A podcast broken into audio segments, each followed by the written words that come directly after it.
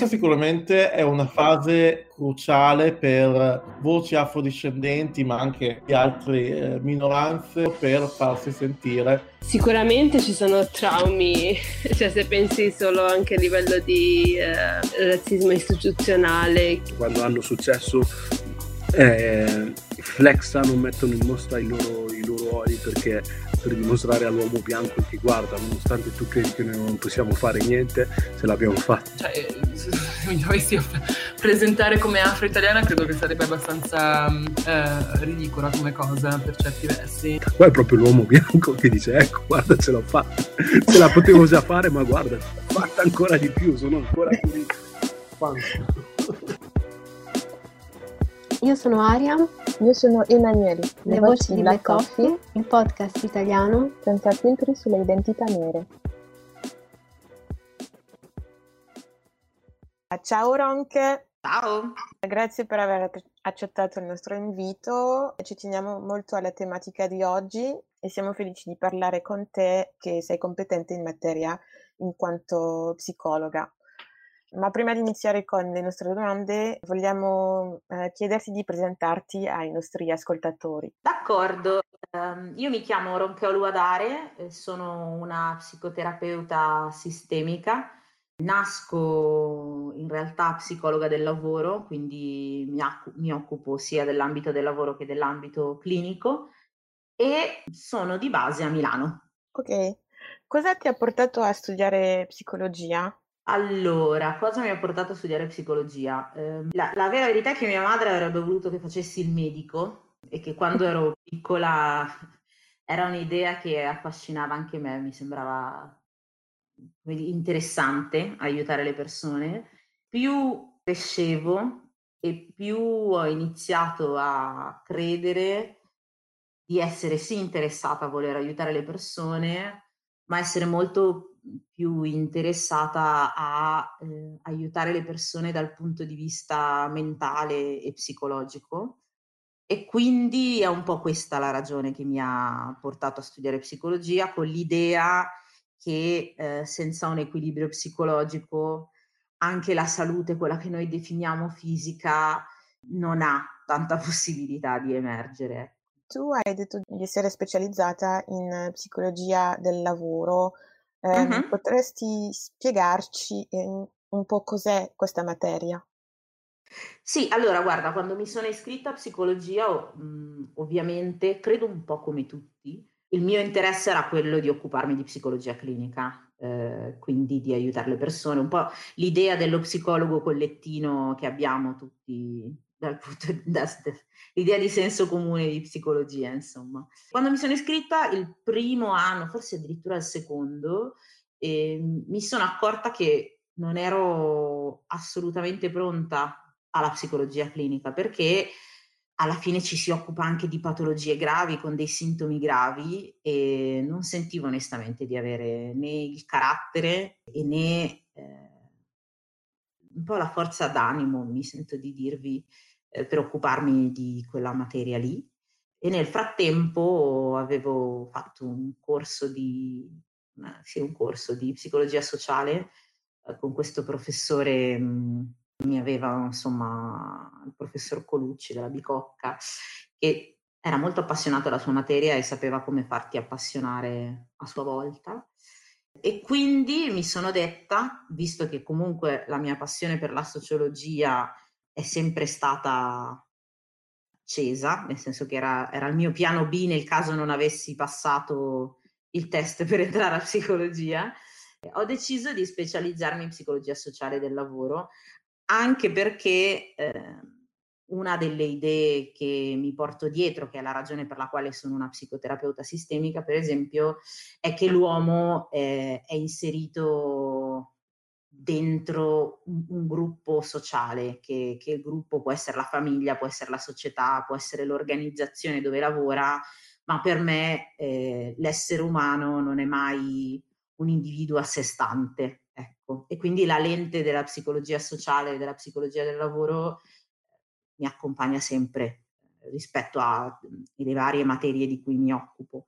In linea generale, eh, lo psicologo del lavoro è quella figura a sostegno delle organizzazioni, quindi può occuparsi di selezione del personale, quindi di supporto nella scelta dei dipendenti o dei collaboratori, eh, alla formazione aziendale, soprattutto quella relativamente a quella che i businessmen chiamano soft skills, quindi non so, la comunicazione, parlare in pubblico, la gestione dello stress, cose così.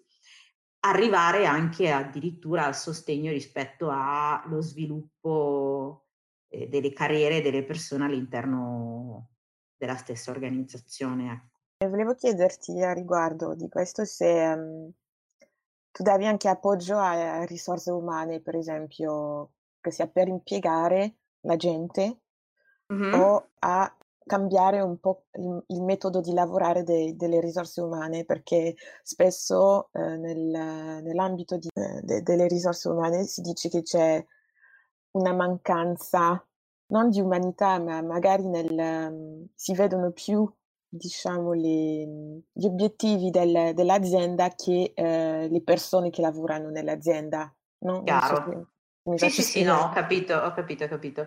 E allora, sì, allora, in quanto libera professionista mi occupo di diverse cose, mi occupo ancora sia di mh, selezione del personale, mi, ma eh, mi occupo anche eh, principalmente di formazione, dove però raramente la richiesta, Emanuele, in tutta sincerità, eh, è quella di rendiamo più umana l'azienda, è più di solito una richiesta rispetto a delle lacune che si sente di avere, no? Oppure dei bisogni che emergono. Per esempio, in questi ultimi anni, adesso nel 2020 eh, la situazione causa mh, pandemia un po' ferma perché è difficile fare no, delle previsioni dal punto di vista economico, quindi rispetto a come l'azienda possa investire in formazione, però negli ultimi anni uno dei bisogni che è emerso di più eh, nei contesti aziendali è quello del non solo il te, la, la, capacità di gestire i cambiamenti repentini, no?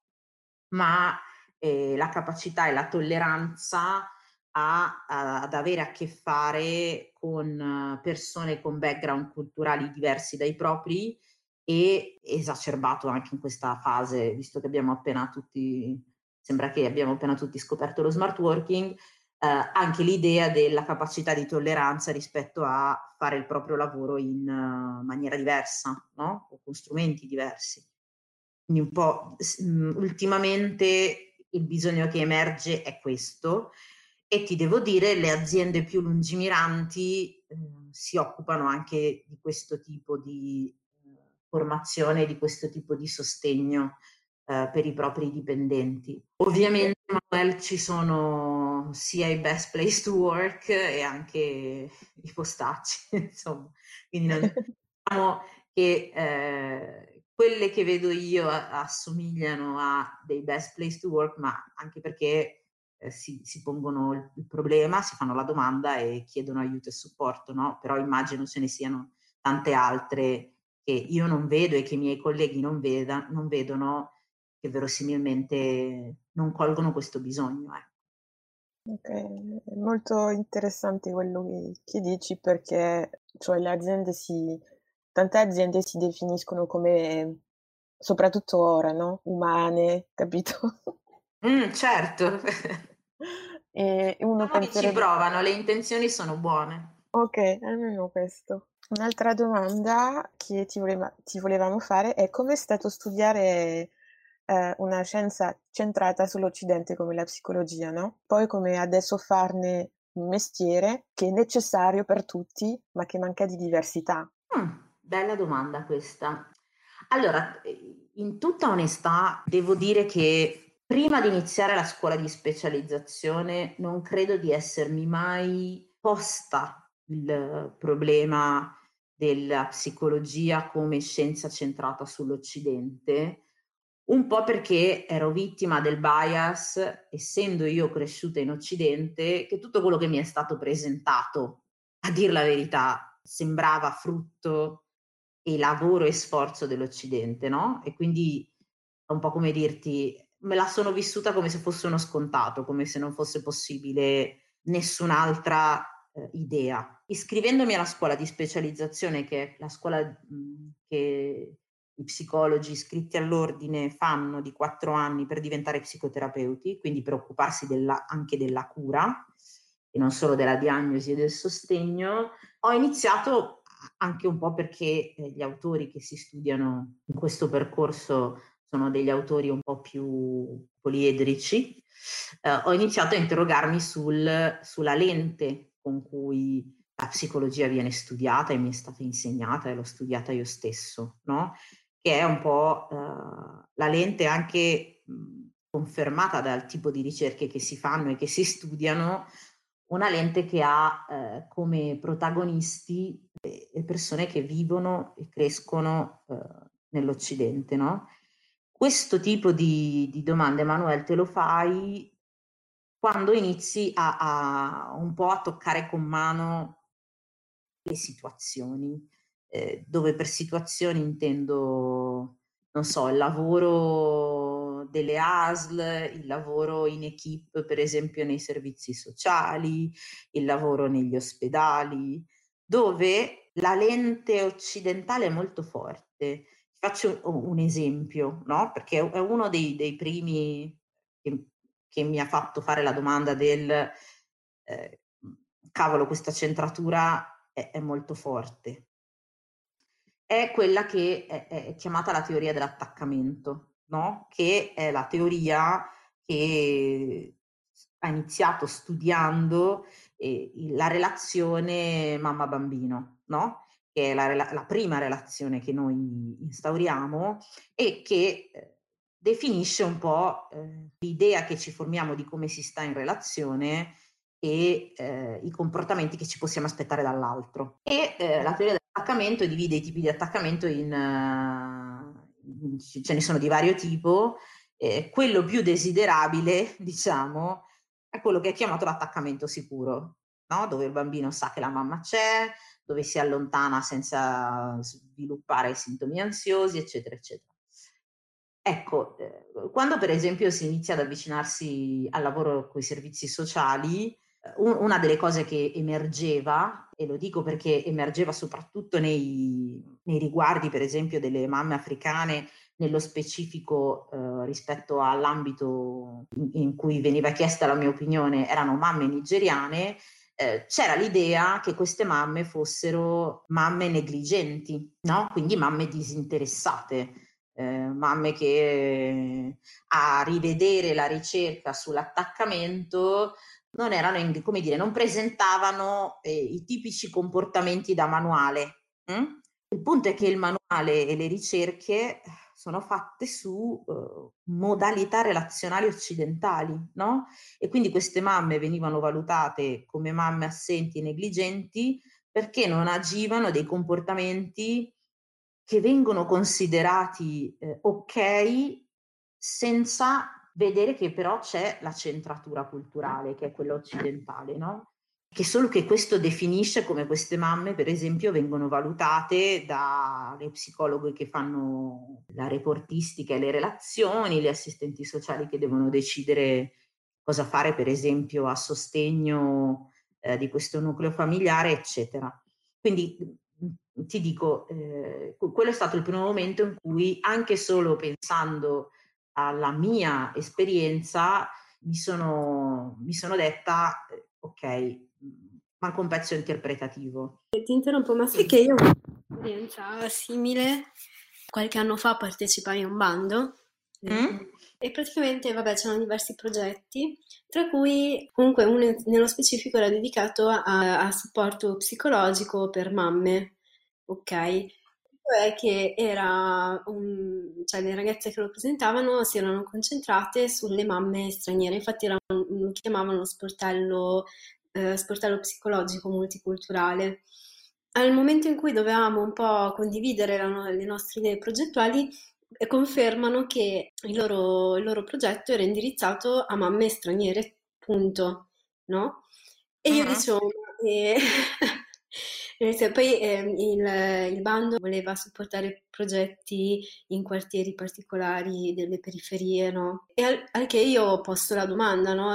Per voi multiculturalità vuol dire l'approccio alla, alla maternità è eh, insegnare voi donne bianche, insegnare a una donna non bianca, comunque straniera, non italiana, di origini, a essere madre?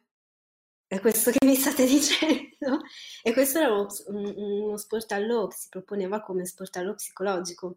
Eh, ma perché questa è, è questa l'idea di, di fondo che, ti, che, stavo descrivendo prima, no? Mm-hmm. Dove da manuale c'è un pattern relazionale che deve avvenire e se non avviene, allora è un problema, no? Allora è patologico. La questione è eh, con che lente la stiamo guardando, con che lente è stata creata quella, cultu- quella teoria, scusami, e co- qual è la, cultura alla base di quella teoria lì.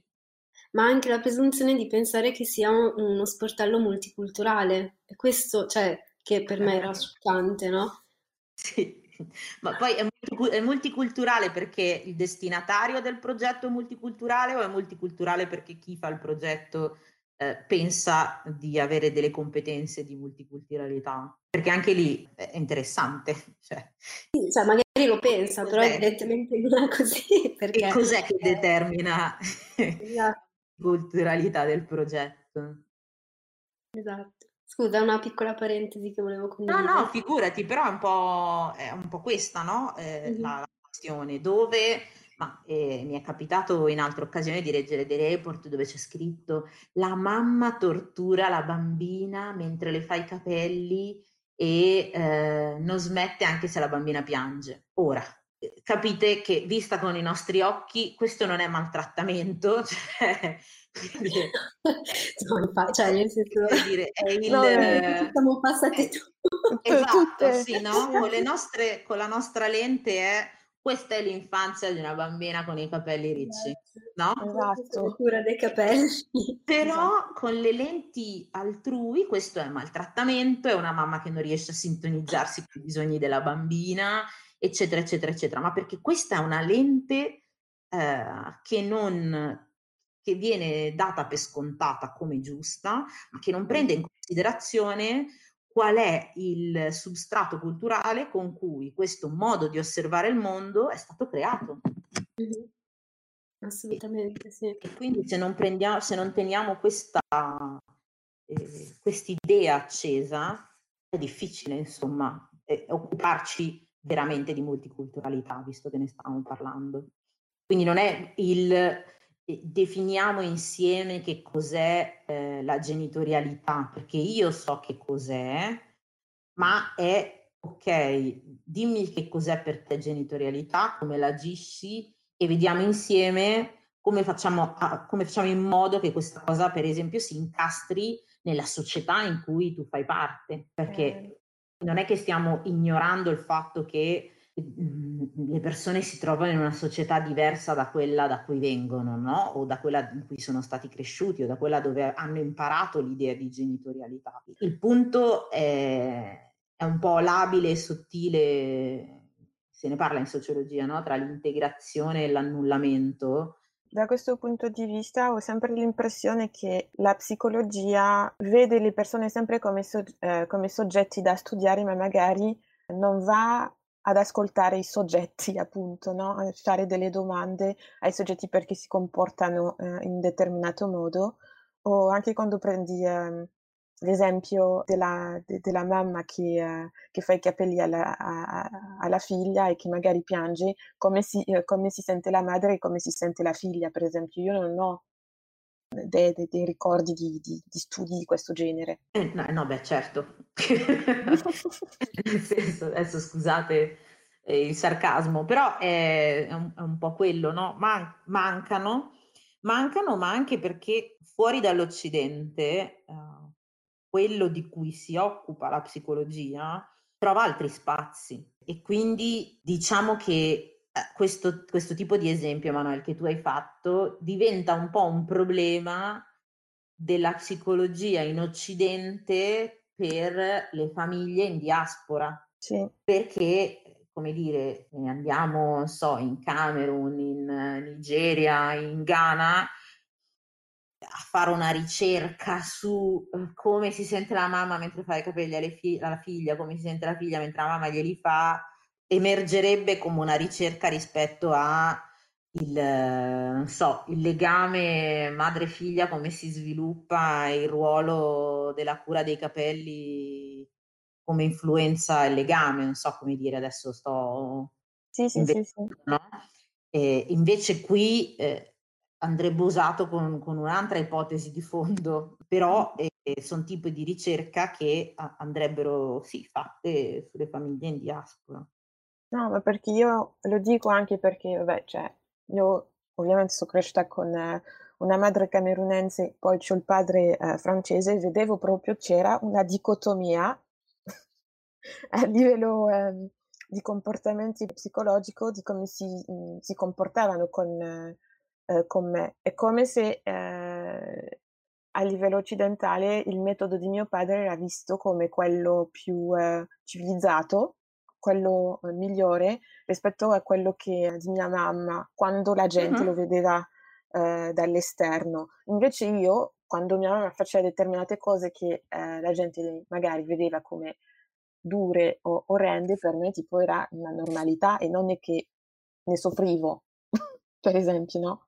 Però uh-huh. eh, dall'esterno era visto così e poi quando vai a spiegarlo alla gente eh, vieni definito come, viene definita come una persona forte, che per me non è necessariamente questo, è la mia normalità. Chiaro. Eh sì, è proprio una questione, una questione di lenti, per quello che dicevo, forse questo interrogativo che ci stiamo facendo non è Occidente versus il resto del mondo, è più dentro l'Occidente l'interrogativo. Per eh, tutte le famiglie io le definisco in diaspora, ma eh, sì, cioè che non hanno il background o solo il background del posto dove, dove si trovano, no? Sì, sì, sì. Un'altra domanda che ti, che ti, vogliamo fare è che non so se hai avuto modo di ascoltare quell'episodio che abbiamo fatto con Nicole Waldu, che è la cofondatrice mm-hmm. di Wellbeing, di... giusto? Esatto. Lei, con lei abbiamo potuto capire che la comunità eritrea porta dentro di sé traumi anche in diaspora. La, la nostra domanda era sulla eh, situazione dei neri italiani perché uno dei traumi più grandi è ovviamente quello di non avere la cittadinanza. Quindi volevamo chiederci di parlarci di, di, di questo, se puoi, per favore. Mm-hmm, certo. E allora faccio un po' un passo indietro perché mi colpiva l'idea di portarsi traumi in diaspora e lo confermo perché anche se ci piacerebbe, i traumi non restano nel posto dove li abbiamo sviluppati, no? O dove si sono creati. Quindi mh, mhmm, non è allontanarsi da un posto che fa in modo che il trauma non ci sia più e quindi ce lo portiamo dietro, ce lo portiamo dietro anche nel modo in cui ci relazioniamo. Ogni comunità si trasmette anche a certo, genitori a figli. Sì. Esattamente, ogni comunità si porta dietro le proprie, perché ogni comunità ha avuto una diaspora diversa, in periodi storici diversi e per ragioni diverse.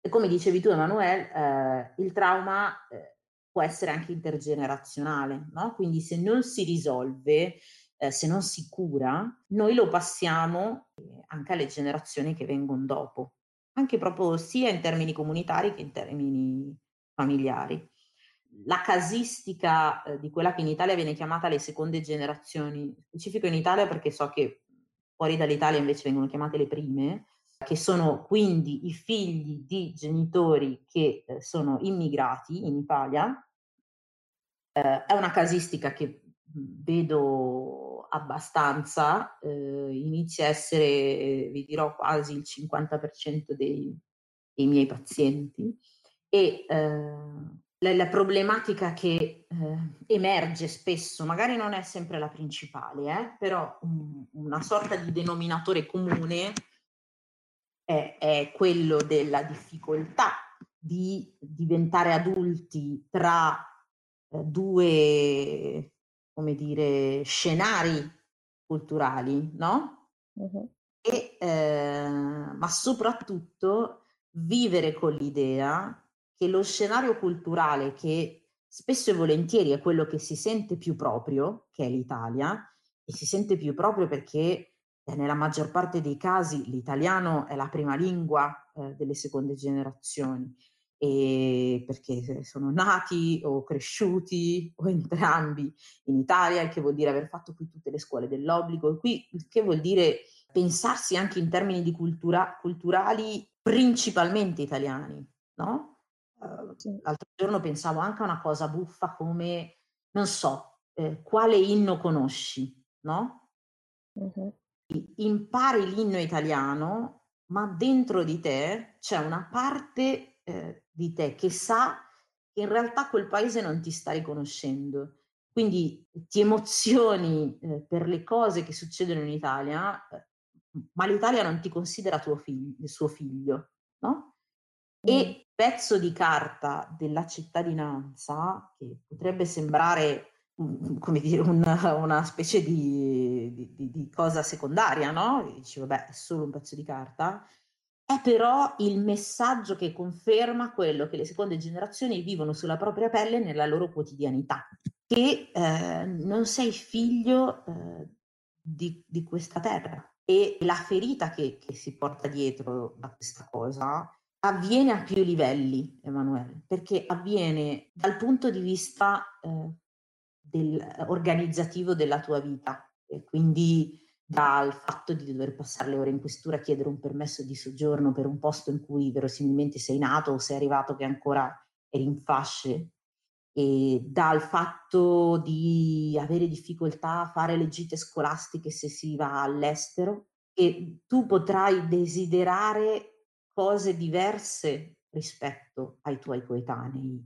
perché eh, senza cittadinanza anche un'esperienza, come dire, la vogliamo chiamare cioè, un'esperienza positiva eh, come l'Erasmus potrebbe non essere una possibilità per te, perché senza la cittadinanza italiana tu devi presentare al paese dove stai andando tutta un'altra serie di carte riconoscimenti e lì di nuovo ci incastriamo anche con la questione di, del, della situazione economica, no? un po' della classe sociale, perché spesso e volentieri ovviamente se, se, hai soldi eh, questo problema non si pone e, e, che si, e, che si, va a incastrare sulle tue possibilità eh, future. E senza cittadinanza, anche se fai l'università, devi avere un tot di ore di lavoro perché eh, non esiste il permesso studio se eri già qua. E, il che vuol dire che a un certo punto se aumentano le ore di lavoro per il quale tu possa chiedere il permesso di soggiorno, fai fatica ad andare avanti con l'università, cioè a starci dietro. E, e, e così eh, nei secoli dei secoli ame, che può essere l'ultimo dell'anno a Praga con gli amici, che può essere tutta una serie di, di difficoltà in cui implicitamente, o meglio, esplicitamente ti viene detto ancora una volta, tutti i giorni, sei diverso. E, e sei diverso e in quanto diverso non ti meriti le stesse possibilità degli altri. Crescere con, quest, con questo con messaggio è, è esso stesso trauma, non so, non so se sono stata chiara, perché a un certo punto lo interiorizzi. E quello no, che no, si sì, sì, sei stata chiara, sei stata chiara. Spesso e volentieri si vedono ragazzi che proprio perché hanno interiorizzato questa cosa, proprio perché non gli viene mai riconosciuto, c'è chi gioca al ribasso, per esempio, quindi smette di desiderare, smette di ambire e c'è chi, per esempio, fugge e quindi se ne va. I scenari sono molteplici, no? Ma la ferita che eh, ci si porta dietro è, è una nuova ferita, una nuova ferita e sono un po' curiosa di sapere che forme prende questa ferita per le, eh, quelle che saranno le terze generazioni, no? perché adesso in Italia ehm, si parla delle seconde generazioni come se, fossi, come se fosse una grande novità, come se fossero comparse ora. La verità è che eh, io di anni, quest'anno ne ho fatti 33 e eh, non sono nemmeno una delle più grandi di seconde generazioni, no? Quindi no, infatti, infatti gli altri hanno già avuto dei figli sì, e quindi esistono già le terze generazioni che vanno a scuola E quindi sono interessata a sapere chissà questa ferita che forma ha preso per le terze generazioni. No, infatti la, nel documentario che ho realizzato nel 2017 già introducevo l'argomento perché appunto per eh, tutta la campagna su, eh, di riforma la, della, della legge di cittadinanza eh, si è molto puntato su questa cosa no? del nuovo fenomeno, le nuove generazioni, i nuovi italiani, così quando in realtà appunto come hai detto tu è un fenomeno mm, non così recente, tant'è vero che c'è gente oggi che ha anche più di 40 anni ed è una delle cosiddette seconde generazioni. Trovo, allora, a livello di, di trauma sulla cittadinanza, non so, non so se sarà, come dire, trasmesso. No, non credo che le terze generazioni subiranno questa, questa cosa del, del non avere la cittadinanza perché, o comunque non sarà un fenomeno diffuso, ecco, perché comunque poi molte persone la cittadinanza la, la chiedono e la ottengono. Come avete detto un po' prima, no? le, le, i traumi che vengono mh, trasmessi, può essere, potrebbe essere. Anche io sono curiosa sotto questo punto di vista. Sì, esatto. Eh, la mia potrebbe... curiosità infatti non è tanto perché me lo spero e me lo auguro che le terze generazioni non abbiano problemi rispetto alla cittadinanza, perché se no Houston abbiamo più di un problema. E la mia curiosità invece diventa come si viene, come si cresce di persone che hanno dovuto combattere così tanto per essere riconosciuti. È quello che mi, che mi affascina. Sì, non lo so perché vedo che molte, mo- sempre più giovani sono comunque, eh, cioè è sempre stato così, ok, i giovani che sono più attivi, attivisti, eh, fanno parte di movimenti studenteschi, eccetera, so- eh, sensibili nel sociale, però recentemente penso l'abbia- l'abbiate notato anche voi, cioè, molto, molto attivismo da parte dei giovani, molta presa di coscienza, consapevolezza nelle piazze, eccetera. Però allo stesso tempo sulle terze generazioni, non lo so, ho l'impressione che, almeno nel mio piccolo, in quello che ho visto io, anche facendo ricerca per il documentario, mi sembra, non so, tutto molto più pacato. Poi vabbè, sono bambini perché io uh, ho conosciuto terze generazioni che però hanno intorno ai 12-13 anni oggi, quindi forse è ancora un po' presto per, per fare dei, dei, pensieri elaborati sulla questione. No, Arian, però la tua, la tua ipotesi e la tua sensazione non è per forza campata in aria, no? Tu dicevi adesso le, le, le seconde generazioni le vedo molto più attive. Secondo me è anche un po' legato a che tipi di bisogni abbiamo, di che tipi di bisogni ci siamo dovuti preoccupare, no? Mm. E, e in psicologia c'è una cosa che viene chiamata la piramide di Maslow, che definisce i bisogni dell'uomo, no? E alla base ci sono quelli, non so, mangiare, bere, poi a salire c'è il bisogno di appartenenza, che è quello di avere una comunità di riferimento, mm. e, e va sempre a salire sempre i, meno necessari, passatemi il termine, no? diventano secondari. Se tu okay. ci pensi, eh, chi eh, viene e lascia il proprio paese e va in un altro, verosimilmente inizia dovendosi occupare dei bisogni, quelli primari, no? Alla base. Devo certo. trovare da mangiare, eh, avere un tetto sopra la testa, ehm, avere un lavoro. E i nostri genitori ci hanno assicurato che noi non dovessimo occuparci di questi bisogni. Praticamente mai, no? E, e, questo ci ha dato la possibilità di iniziare a pensare ai bisogni sopra. Quindi, ok, eh, a che gruppo di appartenenza faccio parte o voglio fare parte, come mi voglio autorealizzare, quindi e, come voglio che il mondo riconos- mi riconosca mentre mi autorealizzo, forse mi sento di dire eh, la terza generazione, eh, cioè non, non, avrà i primi, quelli primari, sì, esatto. non avrà neanche quelli relativi, relativi all'appartenenza, forse incominceranno a occuparsi subito dell'autorealizzazione e, e trascenderanno, no? E, mm. e quindi è è, sensato che tu non abbia la sensazione che per loro eh, sia per esempio prioritario dire oh riconosceteci, per, è un po' come se qualcuno prima di te se ne, se ne sia occupato, no? Eh, è una possibilità. È un po' la speranza, nel senso no, che ah, assolutamente non ce ne si occupi più di, di questa cosa. È una cosa che infatti aveva detto una ragazza che del, del documentario Aster, che adesso vive a New York, lei se non sbaglio del 78-79, nata a Milano, e un po' lo dice, dice se fossimo tutti rimasti, parlando di Milano, eh, perché molti eritrei, come anche un po' detto tu, se ne sono andati. Eh, eh sì. Tra i 19 e i 24 anni, 25 anni, una volta che avevano la, la cittadinanza, sono, se ne sono andati. E lei dice, ma moltissimi, eh, cioè si parla veramente di, di tante persone. No, Ariam, esatto. E il fenomeno preoccupante, che è quello che preoccupa me, è che sta risuccedendo. E sì, stavolta e stavolta per altre ragioni, immagino, però comunque ricomincia a succedere.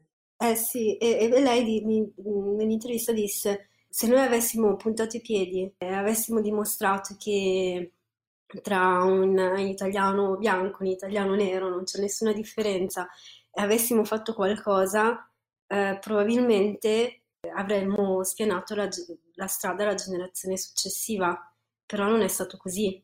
Cioè adesso lei mm. magari si è presa troppa responsabilità, no? Su questa, però è una riflessione che mi ha, che mi ha, colpito, che mi ha colpito molto, perché effettivamente tutte le campagne eh, sull'antirazzismo, su, molto sulla cittadinanza, sembrava tutta, appunto l'hanno potuta vendere, tra virgolette, come qualcosa di nuovo, perché prima non era stato fatto, ma prima le persone c'erano. Invece queste, queste, campagne qui è come se avessero cancellato una generazione, che però a Milano, cioè in Italia c'era, c'è cresciuta. No, era, hai, hai super ragione. È un po' sempre come io e mia sorella ne parliamo spesso, trovare l'equilibrio tra vivere la tua vita con serenità, quindi essere tu sereno e essere rappresentante di qualcosa, no? È un equilibrio difficilissimo da trovare perché spesso e volentieri per quanto l'obiettivo sia importante per noi, si è stanchi e si dice io me ne vado perché non, non, non ho più voglia di vivere questa cosa nella mia quotidianità. No? Oppure io sto un passo indietro perché non è possibile che devo sempre uh, farmi baluardo, farmi rappresentazione, farmi soggetto a volte è super difficile trovare questo equilibrio tra quello che è importante fare, sarebbe necessario fare e la vita che senti di voler vivere, perché certo. Poi a immagino, cioè... rimanere è una fatica. E eh, infatti io lei, cioè prima ho detto si è presa un po' troppa responsabilità, ma più che altro perché se penso a quello che avrebbero fa- potuto fare loro, che sicuramente qualcosa avrebbero potuto fare. Qualcuno ha anche tentato, eh? cioè, ci, mh, mm, non è che erano passivi, tutti passivi e desiderosi di andarsene, lavarsene le mani. C'è anche chi ci ha provato, però sicuramente per noi e per le, le generazioni più giovani è molto più facile rispetto al, a quello che poteva essere per loro. Sì, politicamente è anche una questione di numeri, Aria. Eh, esatto, certo. per una questione di numeri, ma anche per una questione di, in primis i numeri, ma anche per una questione di, di contatti, cioè di, di avere la possibilità di entrare in contatto con persone lontane sul territorio italiano. Cioè adesso tantissimi, grazie ai social, grazie a internet, eccetera, possono confrontarsi, possono supportarsi, condividere le proprie esperienze, eccetera. All'epoca, sia per i numeri, ma soprattutto per, per gli strumenti, non era, non era, fattibile, non era neanche fattibile denunciare episodi di razzismo mm, ed essere, essere ascoltati. Verissimo. Grazie per aver ascoltato questo episodio di Black Coffee. Vi ricordiamo che tutti gli episodi li potete trovare su Podbean, Spotify e tutte le piattaforme in cui ascoltate i vostri podcast preferiti. Ci trovate anche su Instagram come blackcoffee-pdc dove potrete seguire i contenuti che vi proponiamo ogni settimana, ma soprattutto dove ci potete mandare i vostri pensieri, commenti e storie che volete condividere. O se preferite potrete contattarci via mail all'indirizzo blackcoffeepdc.gmail.com e vi aspettiamo per il prossimo caffè.